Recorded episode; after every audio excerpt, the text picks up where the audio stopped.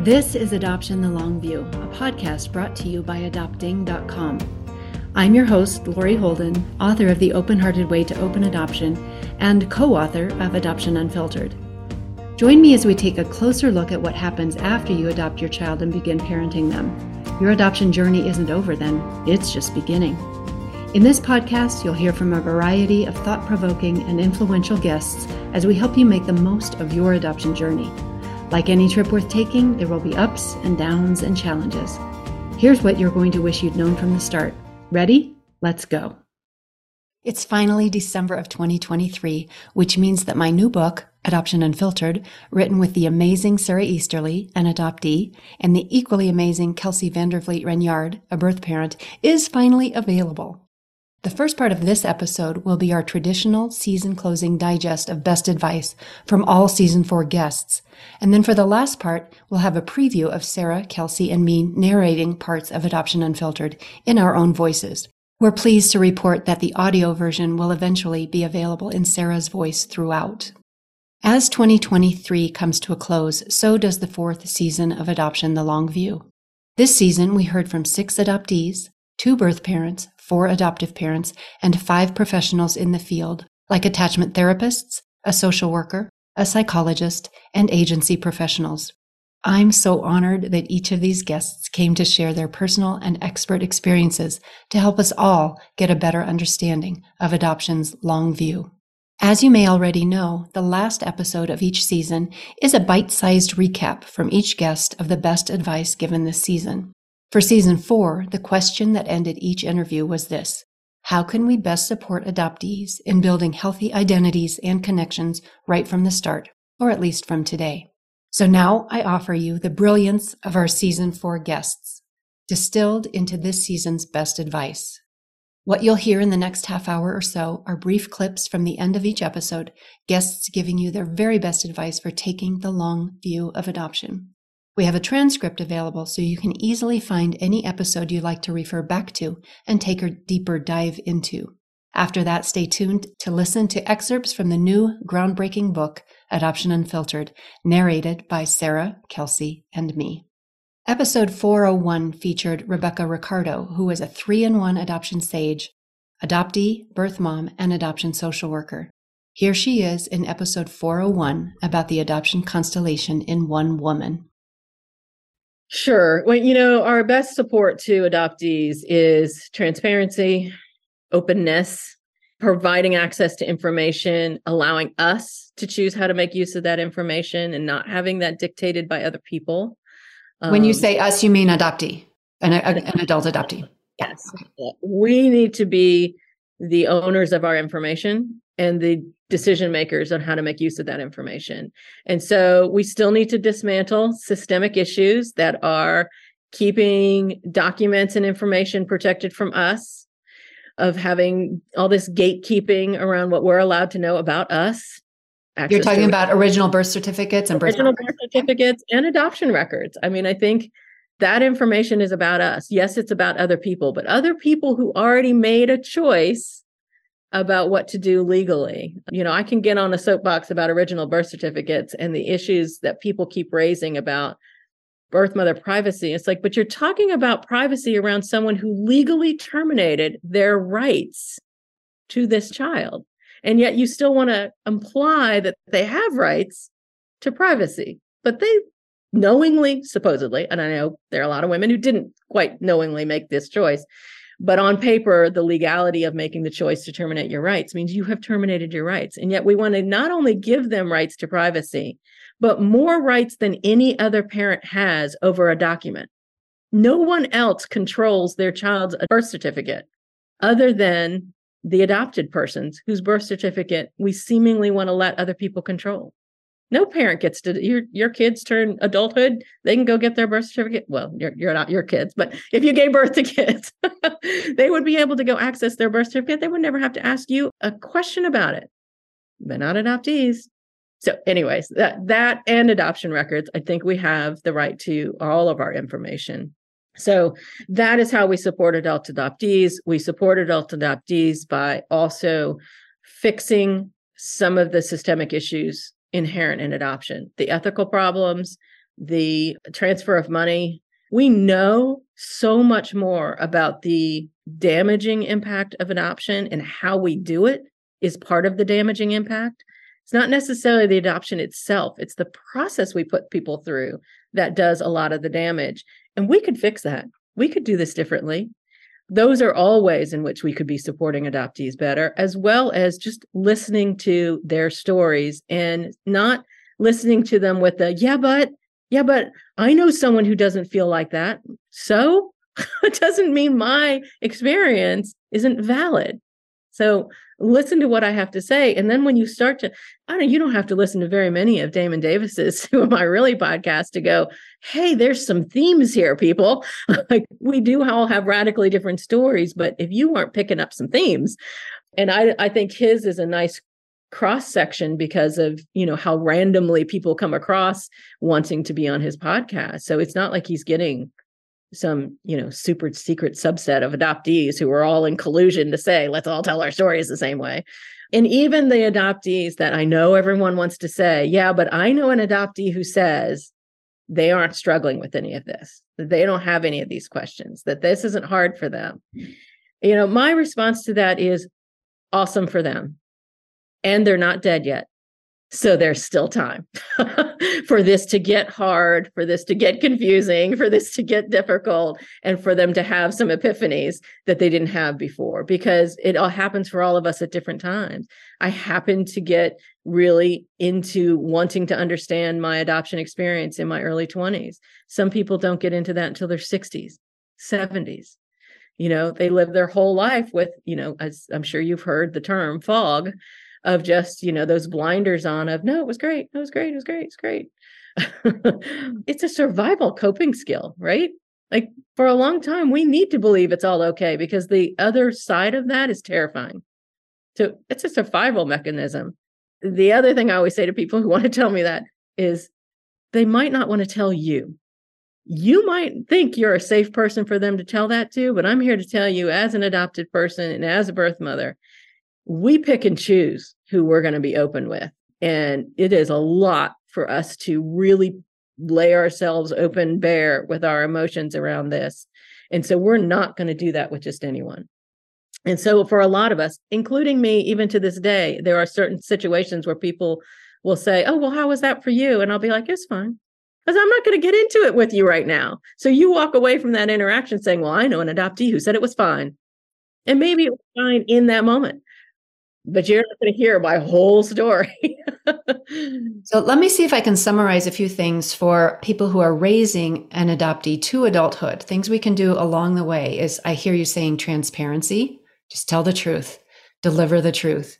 I hear you saying validation, validate the child by validating their birth parents and their birth family and their experiences. Give them the space to be sad, give them the, the space to be uh, to experience that grief and loss, given the space to be maybe even angry, envious, whatever it is. So, validation, transparency. You've mentioned before honoring. Um, you felt honored as a, um, when your son's um, mom reached out to you. She honored you. So, these are some ways to help with that integration. We talk so much on this podcast about the both and, and I, I originally started using it as both adoptive family and birth family, but I've come to see that also as the both and of these emotions. So this journey of the highs and the lows, the joy and the loss. And so becoming as adoptive parents expansive enough to be able to hold the both and of those so that whatever our child is feeling, we can hold it. And that's how we feel safe to them. That's our best shot at feeling safe. Of course, we can just do our right. own work and clear away our own stuff is, is what we can do to feel safe. Does, does that about wrap it up? No, that's great. And I'm I'm so glad you used the word integration because I think a lot of why I want people to be doing this throughout their their child's childhood is so that we as adoptees do have that chance at integration. So it's not hitting us all in adulthood, which is a much harder time to go back and integrate. It's much easier to integrate hard stuff as a little at a time as we're growing developmentally within the safety of our family when our family is supposed to feel safest to us not when we've launched from our family and are now sort of out there on our own. I think that's my generation of adoptees. That's what's been hardest for us is we were doing most of this work as adults separated already from our adopted family. And so we were flailing around literally on our own trying to integrate and integrate looking back on a childhood going what wait a minute now my childhood doesn't make sense. So integration for sure. And the other thing is I, I want all parents to know this. Our job as parents is to raise our children to leave us and be out in the world successfully. Why wouldn't you want to teach how to manage hard stuff? There's nothing about the rest of their lives separated from us that's going to be easy. It wasn't for any of us why would we think it would be for our kids? So they need the skills to manage the tough stuff. So why wouldn't we want? Uh, we shouldn't want adoption to just be rainbows and unicorns and all good all the time because when are we teaching about the hard stuff? This is a great opportunity to make sure you're imbuing in your child what they need to just cope with the world, mm-hmm. let alone cope with adoption. But you know, the world has hard things and we need skills. We yeah. need and how to manage that. And our job as parents is to model it, to teach it, to eh, recognize that our kid may need to use a different strategy than works for us. So we need to be open to teaching other strategies. This doesn't work for me, but maybe it'll work for you. And giving them a chance to practice and figure out what does help them manage anger and sadness and loss and separation and frustration and confusion. And the list goes on and on, right? That's our job as parents uh, Even the emotions need to be integrated into a whole. Yeah. I mean, you literally, we can't know what happy feels like if we don't know what sad feels like, mm-hmm. right? And is always a, a more effective way to look at this than the either or, you know, because it all is there and we want to experience it all. And in adoption, just if we accept it, it forces all of that to the surface. Because if you're really tending to the adoption issues well, you're grappling with all of this little at a time over your child's childhood and into adulthood and the journey continues literally until you're dead. Help adoptees integrate all their parts. Listen to them validate their range of emotions be trustworthy with them. That was rebecca ricardo from episode 401 should you want to tune in for more wisdom from someone who has multiple perspectives on adoption Dawn Davenport, Executive Director of Creating a Family, talks about the importance of continuing education for adoptive parents in episode 402. I think as adoptive parents, we have to accept that our kids are not us and that their curiosity about and connections with their first family is not a threat to us. And their interest, and they are simply, it's not all about us and taking and, and not feeling threatened allows us to open ourselves up to walk alongside them in this journey. I love that. I feel like maybe you've encapsulated the whole thing right there with it's not all about us. Mm-hmm. And it's normal, I think, when you come into it that that it is all about you when you're, yeah. you're starting this journey of adopting whatever method you use. But at some point, that has to fall away because you mm-hmm. go from a you to an us and you just have to make space for that other person to be themselves and have their mm-hmm. own feelings and emotions about it mm-hmm. Mm-hmm. exactly that was dawn davenport of creating a family on being willing to open ourselves up to our child's curiosity and to connection with birth family in episode 402 in episode 403 we heard from two men who learned as adults that they had been adopted one through a relative's oops moment and the other through random DNA testing. Brad Ewell and Fred Nakora tell us the impact of this late revelation, along with their best advice for identity formation. For me, and this really comes from listening to your podcast, it's that idea of openness and not not the idea that there has to be biological family contact, because sometimes I don't even think in my case that would have been a possibility. But the openness with a the story that yes, you're adopted, and here's you know at that age appropriate time why we chose to adopt. As an adoptive parent you can find out the story about why they were relinquished for adoption.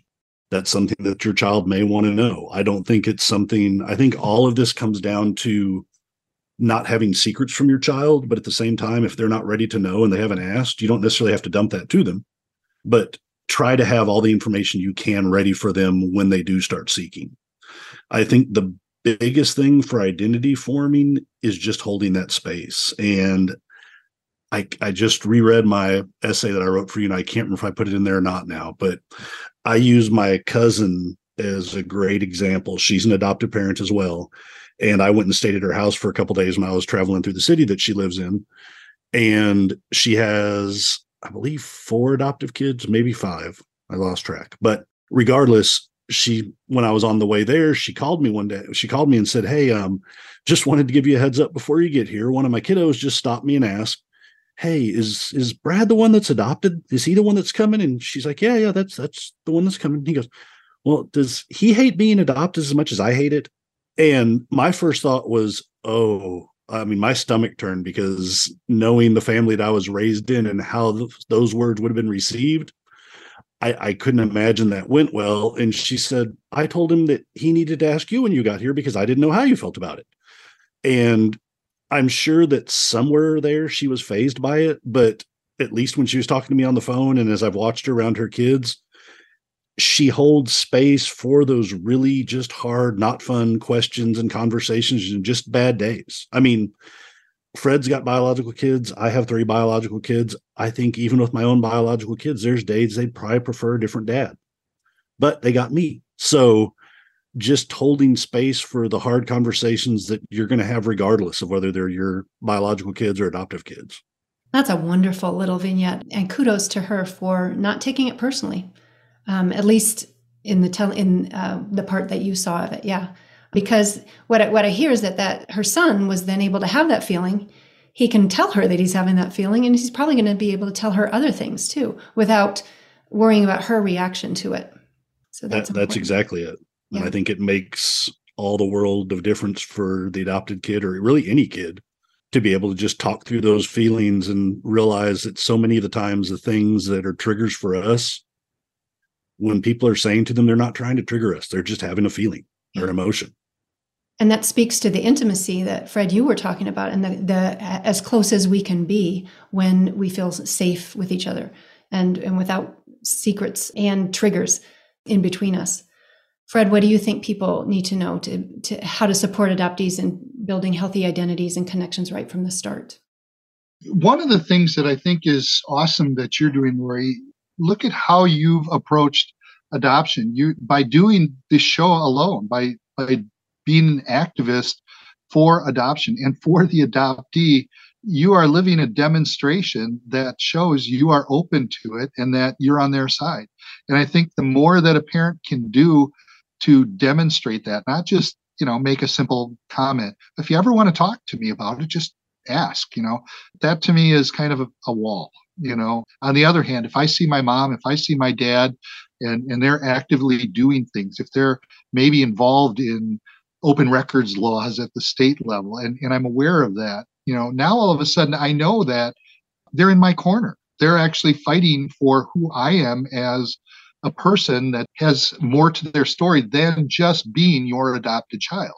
And i'm not saying that's a small thing. I'm just saying that all of the kids that are adopted do come with a story that's a little bigger than that. And you know as brad said you know holding space for that that extra you know, is it an inch? Is it a foot? Is it a mile of space that they do have something that's a little unique, different, and recognizing that you're on their side for them exploring, understanding, embracing, and growing into that, I think will go miles as they grow and get into middle and high school. I taught middle and high school for 20 years, and those are challenging periods to begin with, you know, and kids are grappling with identity, trying to figure out who they are. You know, Brad brought up that mirroring before. They've they're looking at everything around them, and you know, for the adopted population, that's a little that's a lot more challenging, and especially if you get into something like interracial adoptions, that's very challenging. And what are you doing, you know, on the front end that's demonstrating to them that you are not only fighting for their needs and fighting for who they are as an entire person, but helping them to engage in that, whether it's you know holding space for if you know that they're of a different you know genetic heritage maybe maybe they're scandinavian or maybe they're nigerian or whatever they are you know celebrating those holidays in your home as if they're part of your family because they are part of your family at this point. So i think whatever you can do to include their total person in the entire scope of family will help them. I know I mentioned to you a little earlier, for me, a faith based life, and I say that as a tool for coping and as a tool for processing, can also help. So I think if you can, you know, allow kids to have some exposure to where, you know, they can explore with whatever their higher power, whatever their God is, whoever they recognize that to be, you know, and maybe that ties into their own cultural history. Maybe that's a place for that too. So I think the more you can do to show you embrace parts of them that aren't parts of you, I think that'll help firm up that relationship as they grow and they'll see that you've acted according to what you're saying.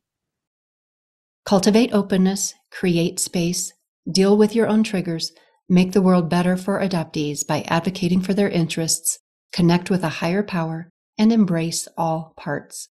So said Brad Ewell and Fred Nakora in episode 403. In episode 404, we heard from Dr. Brad Reedy about three things parents need to have their antenna up about and be intentional with guilt, shame, and boundaries. I know it's going to sound simple and perhaps a little repetitive, but go to therapy. Something therapeutic. If you can't afford therapy or you don't have the time, go to Co-Dependents Anonymous or Adult Children of Alcoholics or Families Anonymous. Go for a therapeutic process where the task is not to be good or have all the answers, but to find out and be in touch with yourself.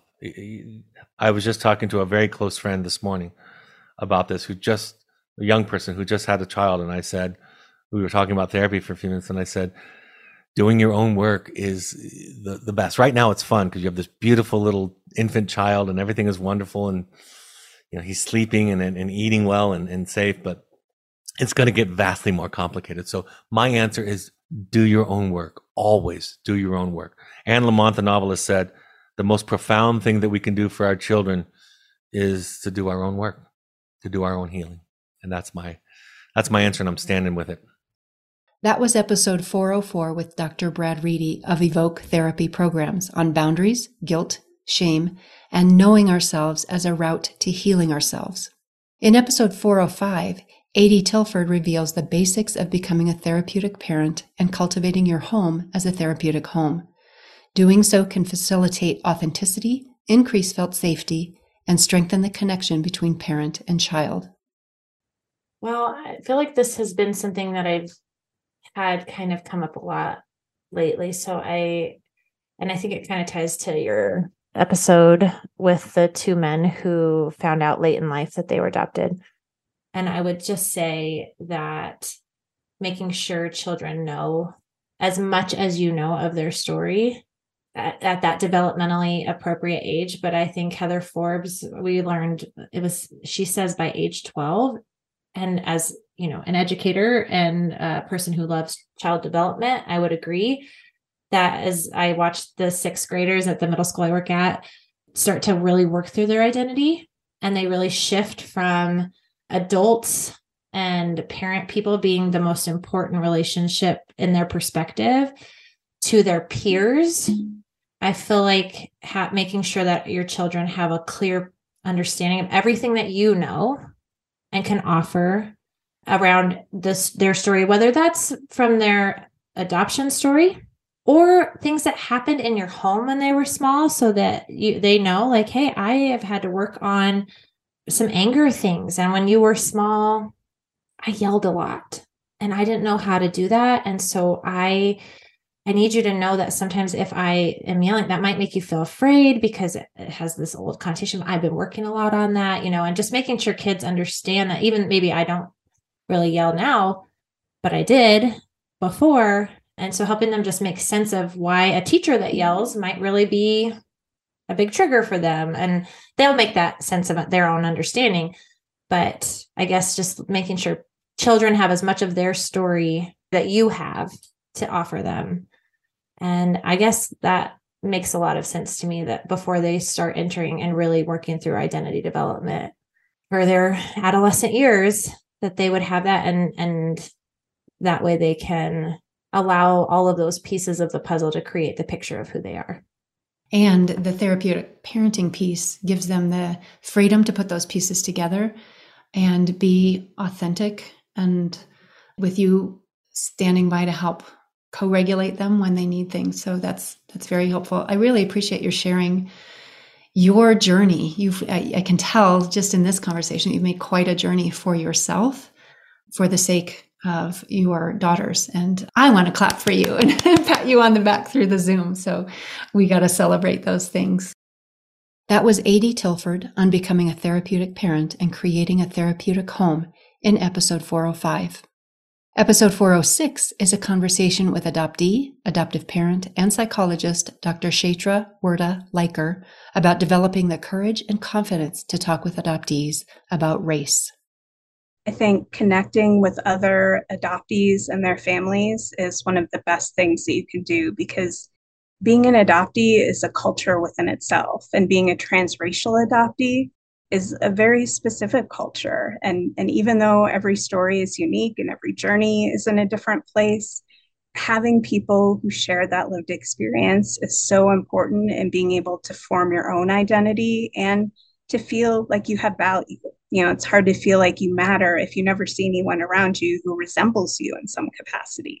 So it's i think that's the most important thing they can do is connect with the adoption community and especially adoptees who who have been there and who know what it's like and i know that you and i are both involved with adoption camps and i know adoption camps are not the be all end all especially for the child but it does give them some time with that subculture. And what it does for us parents when we are at these camps is we're learning these things and we're getting to our edge and we're getting to that uncomfortable space in a safe space.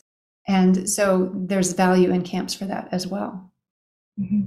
Yeah, I think it's a great place to start building those relationships and communities that, like you're saying, it shouldn't just be one time a year, but when you're there, find those people, start connecting, and build those relationships long term. Recognize that being an interracial adoptee is a very specific culture in itself. Make sure to provide opportunities for your transracial adoptee to connect with others who have a similar background and experience. That was Dr. Chaitra Wirta-Leiker in episode 406. In episode 407, Greg Gentry, moderator of Fireside Adoptees, reveals five things his parents did well and six things, well, not so much. I really think the transparency element is huge in this and the willingness to have done some inner work before adopting a child and understanding the importance of keeping your child at the center. You know, I, I kind of like the constellation idea much better than the triad, which kind of suggested three equal sides. And unfortunately, it's not there really is a need to to keep your child at the center and i think that when you can do that and share transparently with them and enter into whatever questions they have and hear hear them hear their words and value what they're saying and also value where they came from i think you will have done the best you can do. That again there's no guarantee of a good good experience. I don't even really like those those ways of talking about did you have a good adoption experience at that? Because it sounds like a resort. How many stars would you give this? And it, it's not it's a life that you live so it's really hard to to break it down into those categories but i feel like that would be what i believe would be the best you can do as an adoptive parent to show that you're trying to center your child not insisting that they have a certain reaction to it or feel a certain way in response so latitude for them to feel what they feel and transparency about everything you can share with them. Commit to transparency, center your child, and give them latitude to feel their own feelings about adoption. That was episode 407 with adoptee and adoption conversation facilitator Greg Gentry. Joining us for episode 408 was seasoned adoptive parent Maureen McCauley, sharing about the dance we adoptive parents do with the adoptees we parent. How do we know when to lead and when to follow? and I think that's a really important point, actually, because where we are is where we can start. We we cannot go backwards, and we need to come to grips and, and to peace with that. I think that one way, as I look in retrospect, and I, I've mentioned this, but that we equipped our children well was raising them not in racial isolation, but in racial community, that they were surrounded by people who look like them. I think we place a huge burden on transracially adopted children if they are raised in racial isolation we as white people cannot really teach them about racism. And if they don't experience any until they are in college or beyond, that's a heck of a time to have to come to grips with with some of that and to develop their own racial identity. So I think that's one. I think another way is to be open to hearing strange things occasionally from our children, things that you think, what? Where did you possibly get that idea? And it could have been from a friend, from a TV show, from social media, from something and to take them seriously when they are asking these questions and to follow up. Also i think it helps to have especially if, got, if you have more than one child to have one-on-one conversations as often as possible with our children about some of these issues and be willing to ask somewhat leading questions so that we can get answers without appearing judgmental or that we have a particular answer that's the right answer in mind that we want them to provide but again to having space and to be willing to to listen and to not judge but to accommodate and to as long as everything is safe and everything is appropriate to make progress from there. I think having adoptee mentors having adopted adults in their lives being able as an adoptive parent to say give them anecdotes of you know i was talking to x person. Did you know she was adopted from colombia and she made this kind of remark? Or you know sometimes i have this i have a friend who was she was adopted when she was a baby but you know she's still and she's of course an adult now but she still wonders what that was like what her first few weeks of life were like before she went to uh, live with their adoptive parents and just kind of leaving it there. So the child may respond may not respond. And again age appropriate. You have to be the the best guide that you can be on something like that.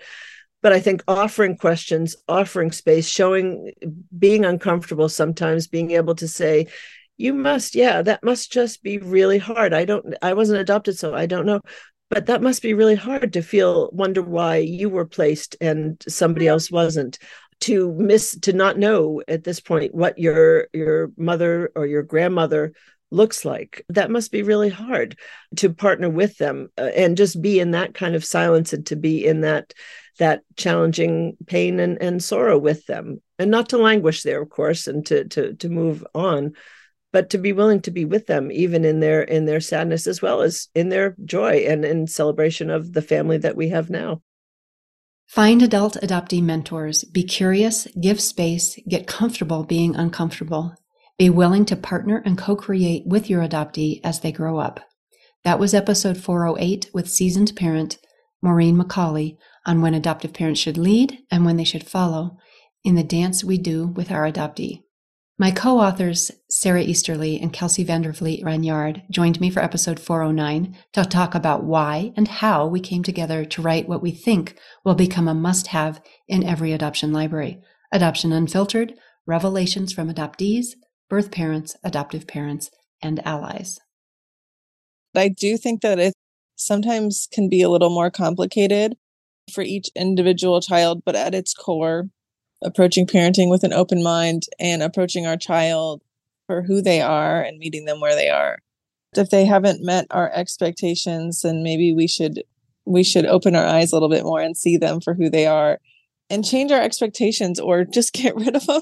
So I think that I'm such in such an early part of my parenting journey with my own daughter and also I'm still at such a fresh perspective of being a birth mom even only 7 years in and so I'm no expert on parenting, but I know that allowing our, our children to find out who they are and and help in guiding them through that and and approaching it with an open mind, I don't think is is going to be a harmful way to be a parent. I think I think it could bring really good things. That's beautiful. And I th- do think every human being wants to be seen for who they are. And so adoption brings kind of an added layer to that. So I, I love that advice. That's wonderful. Sara, how about you? How can we best help our children build healthy connections and identities from this moment forward?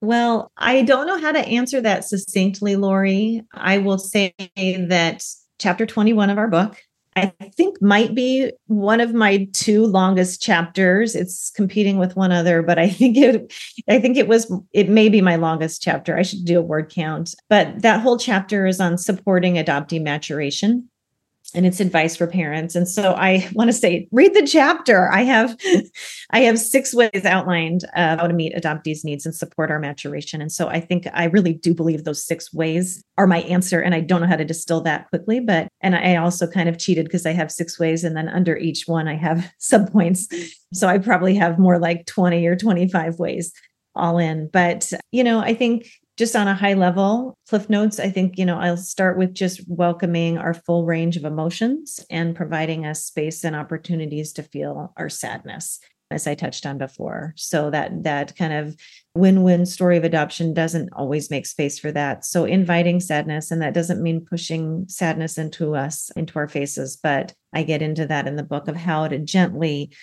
gently do that and gently help us find our way to our feelings because adaptation does require that we feel sadness and that we, when we encounter futility, we feel sadness and we don't get stuck in a loop of frustration or a loop of attacking energy or denial, those kinds of things. We do actually need to feel the sadness to adapt and to grow.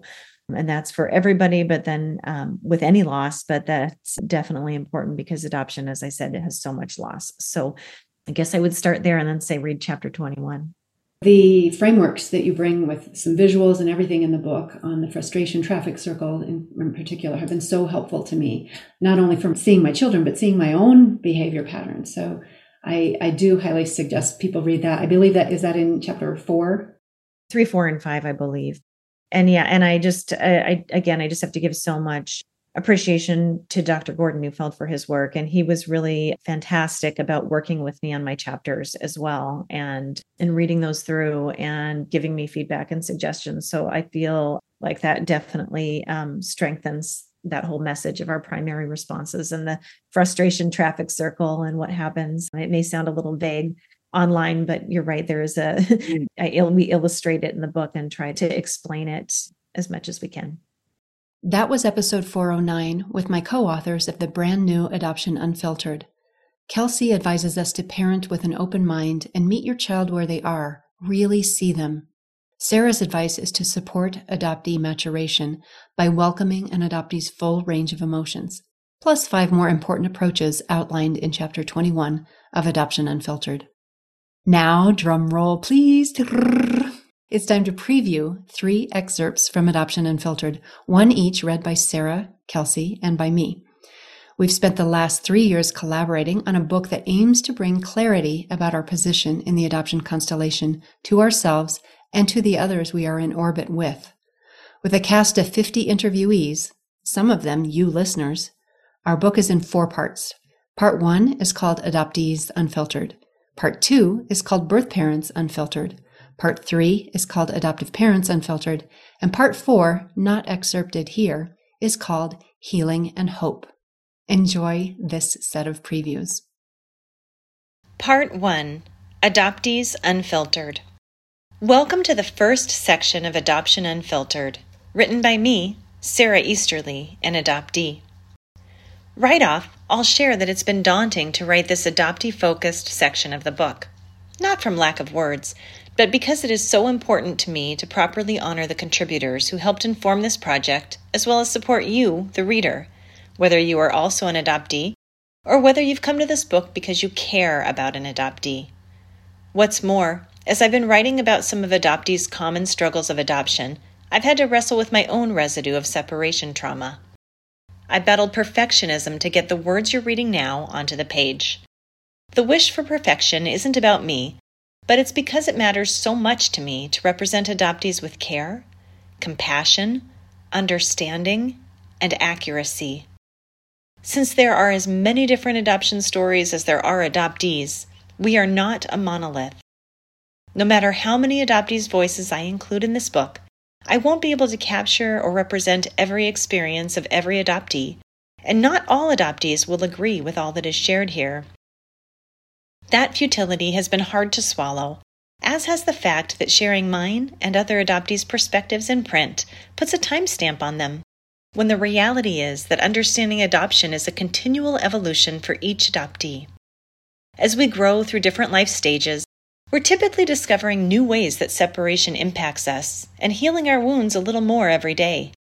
At the time you're reading this, I and other adoptees I've interviewed likely already have more to add to the dialogue.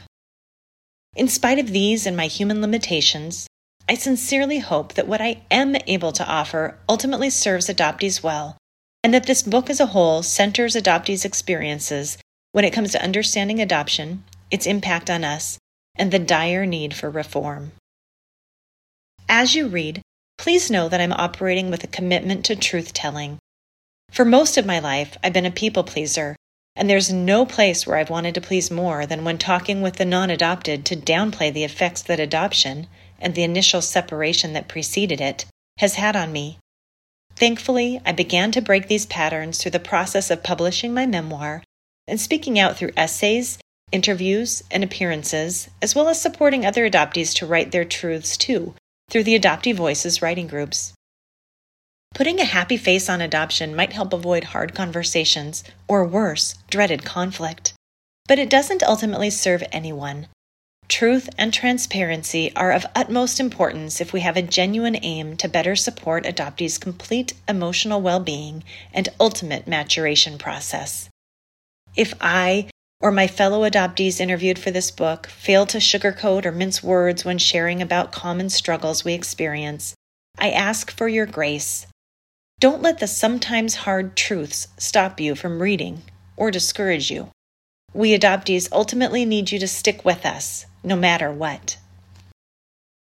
Welcome to the second section of Adoption Unfiltered, written by me, Kelsey Vander Vliet Ranyard. Our society loves to hear two stories about birth parents First, the story of our selfless choice, and second, the reunion story that occurs at around 25 years later. No one seems to believe that the time in between matters, but they are wrong. The birth parent experience is a crucial story to be told, no matter how our world tries to write us out of the narrative. How we exist, cope, grieve, find joy, and heal are all important stories. Culturally, adoptive parents have been sharing their stories for decades. Recently, more and more adoptees are changing the narrative. Some birth parents are speaking up, but we have more headway to make. It's intimidating to speak up about our experience. We know that there is so much at stake if we say the wrong thing. Adoptive parents have the power to close off contact, and adoptees in reunion could become spooked by us either coming on too strong or not strong enough. Both the birth mother and birth father face scrutiny, but often the birth mother bears the brunt of critical remarks, such as, no mother in their right mind would give their baby away. It's a curious decision to relinquish one's child for adoption. Whether a choice made through her own free will or without any choice in the matter at all, placing a child for adoption is a devastating one. From the outside looking in, it may be complicated to understand why or how a mother could choose adoption for their child. For birth mothers attempting to understand their own decisions, it's often no less complicated. However, one thing is for certain like any person, birth mothers have a burning desire to be loved and understood. There are barriers to reaching acceptance of our decisions within our communities and even our families. Sometimes these barriers are simply us, standing in our own way. Whatever the obstacles are, how do we give birth mothers the embrace they need and deserve? I hope to cover that within part two. One of the most important conclusions I reached on this writing journey was this I am not just a birth mother. There is so much more to me. Birth parents often wonder if I hadn't given them my baby, would the adoptive parents still care about me as a person? We all want to be valued without conditions, and it's not surprising that we struggle finding self worth after relinquishing our beloved children. Birth mothers don't always feel they have a voice or a listening ear. I hope that as you read through these chapters, you are mindful of the strength they carry in telling their stories. For these chapters, I incorporated snippets of my own experience as a birth mother in a domestic open adoption but I also interviewed 18 different birth mothers, all from varying demographics, representing a wide range of adoption experiences. None of these birth mothers are the same in any way, except that they all relinquished a child for adoption. All 18 of them used their voices courageously and gave their own unfiltered take on what it's like to be a birth mother and how it feels to sign away parental rights to their own flesh and blood. And even more challenging, they spoke candidly about what it feels like to live with this decision for the rest of their lives and how they have sought healing as their post placement lives develop. While these chapters speak from the perspective of domestic adoption, many of the emotions related to relinquishment would be similar for intercountry adoptions, where there may be even less post placement support and openness is less likely. As you read part two, I hope you see these birth parents as the humans they are. Moving beyond the simplicity of what a birth mother is, I hope you discover all the complexities of who these women are. There are no rainbows and butterflies here, but there is wisdom and power, and most of all, love and perseverance for a better future in adoption. Part 3 Adoptive Parents Unfiltered. We have first heard from adoptees and birth parents, the lesser heard voices of adoption. Now it's time to hear from adoptive parents. This section is written by me, adoptive parent Lori Holden. The adoptive parent perspective is better known and less mysterious, yet there are aspects of the adoptive parent experience that parents may try very hard to keep hidden, often from shame. What's so fundamentally wrong with me that I can't have a baby? Grief. Why am I still sad even after becoming a parent? Insecurity. What if everyone's right and I'm not the real mom or the real dad? Fear. I'm going to be found out for the imposter that I am. Feelings of inadequacy. I presented myself as a stellar parent throughout the home study, but here I am struggling with parenting. It's worth exploring the common challenges adoptive parents must confront and work through in order to navigate adoption most effectively. Why? Because adoptive parents provide the funding that drives the engine of the adoption industry as well as hold the power and privilege, as Kelsey shared in chapter 11. We can and should use our power and privilege for good. By better understanding the impact of adoption on all involved, and then voting with our feet, we can aim our financial resources toward licensed adoption professionals who truly center adoptees and expectant parents, rather than professionals who center the transaction. This is how adopting and adoptive parents, by knowing better and doing better, must join their historically marginalized counterparts in reforming adoption. Parenting, and even more so adoptive parenting, is often an invitation to a hero's journey. We may start with ignorance, a blind spot, which eventually and painfully becomes apparent to us. Next, we hear a call to rise to a new challenge. We heed that call and emerge with new ways of seeing ourselves and the world, perhaps even ready to help others with our newfound wisdom. While we may start out naive about the complexities of adoption, we begin the iterative and unending process of knowing and growing, seeing and slaying our own inner dragons, and eventually realizing what is required of us as the power holders in adoption. To know where we're going, let's first explore what true openness in adoption can look like for all adoptive families, both those that do have contact with birth family and those that don't. Chapter 14 Getting to True Openness in Adoption. While the dynamics of open adoption have yet to be understood by mainstream culture, for the last several decades, more and more adopting and adoptive parents have been embracing open adoption. Though open adoption is by no means a panacea for the loss that comes with adoption, it has been an important step in centering adoptees' needs. But what about intercountry and foster and closed adoptions, where open adoption may not be realistic? or situations in which birth parents are unknown, on another continent, unsafe, incarcerated, unavailable, or even deceased. I'm going to make a very bold statement that underlies everything this book is about. Every adoption should be an open adoption. Yes, you read that right. I repeat, every adoption should be an open adoption. How can I and others involved in adoption reform say this when I don't know all the things that can go upside down between adoptive parents and birth parents? How can I use an absolute such as every when every situation is different? I can state this with confidence if we examine what open adoption has historically meant and reconsider what it should mean instead. We've been measuring it all wrong, and I'll explain why. That was Sara, Kelsey, and me reading from our respective parts of our new book. I'm so excited for Adoption Unfiltered to be hitting the nightstands and book clubs of you and others, for the book's mission is in line with that of Adoption the Long View to help us better show up for the adoptees we love over the long arc of parenting. We have a really fun book club discussion guide available to those of you reading in community. Just visit adoptionunfiltered.com to download for free. So it's a wrap for season four of Adoption the Long View. We'll take a short break and see you soon for more captivating guests in season five. To support our efforts in bringing you high quality guests and episodes, it really helps us out when you share this episode with others or when you give it a heart or a rating on your podcast platform. Thanks to those of you who already have, and thanks to those of you who are about to. Make sure to subscribe wherever you listen so you know when new monthly episodes are available. Adoption agencies, thank you for sharing this podcast with your clients. Adoption support groups, thank you for discussing these topics together. Adoption.com, thank you for meeting people early in their adoptive parenting journey and helping them begin to see the long view right out of the starting gate. So long, season four. I can't wait to gather again for season five.